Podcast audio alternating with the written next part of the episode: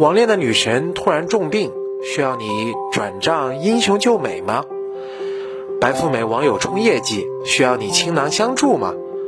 素未谋面的男友国外遇险，你还在等什么？哎，还是等等吧，小心被骗。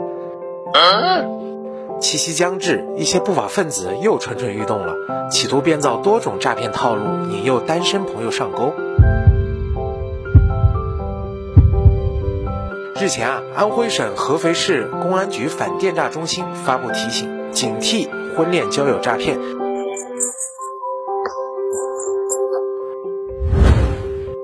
今年八月啊，合肥市居民夏某就因此被骗了五万元。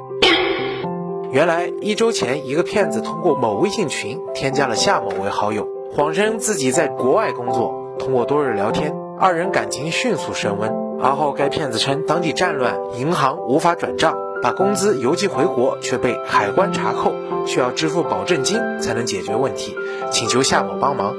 夏某信以为真，给其指定的银行卡账户转账五万元，而后微信迅速被拉黑，这才发现被骗。合肥市公安局反电诈中心接警后，迅速反应，紧急止付，挽回了其损失。无独有偶啊，今年七月底，当地的居民刘某同样遭遇网恋诈骗。一个月前，他在微信上认识了一位单身女子。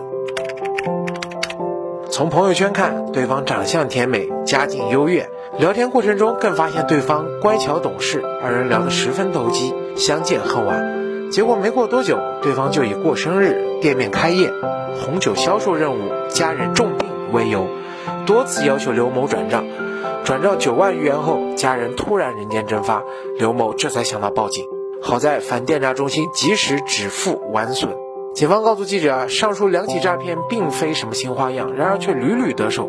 不法分子通过网络聊天工具与受害人接近，嘘寒问暖，投其所好，使感情迅速升温，从而取得受害人的信任，再利用其爱心、同情心，乃至于急于脱单的心理，编造生日、过节、遇险等理由，诱骗受害人转账汇款，进而实施诈骗。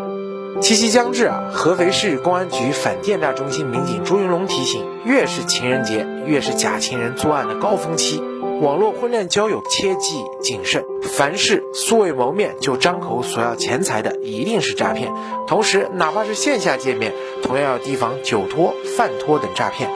那么，怎么对付婚恋交友骗子呢？一句话：谈钱啊，伤感情。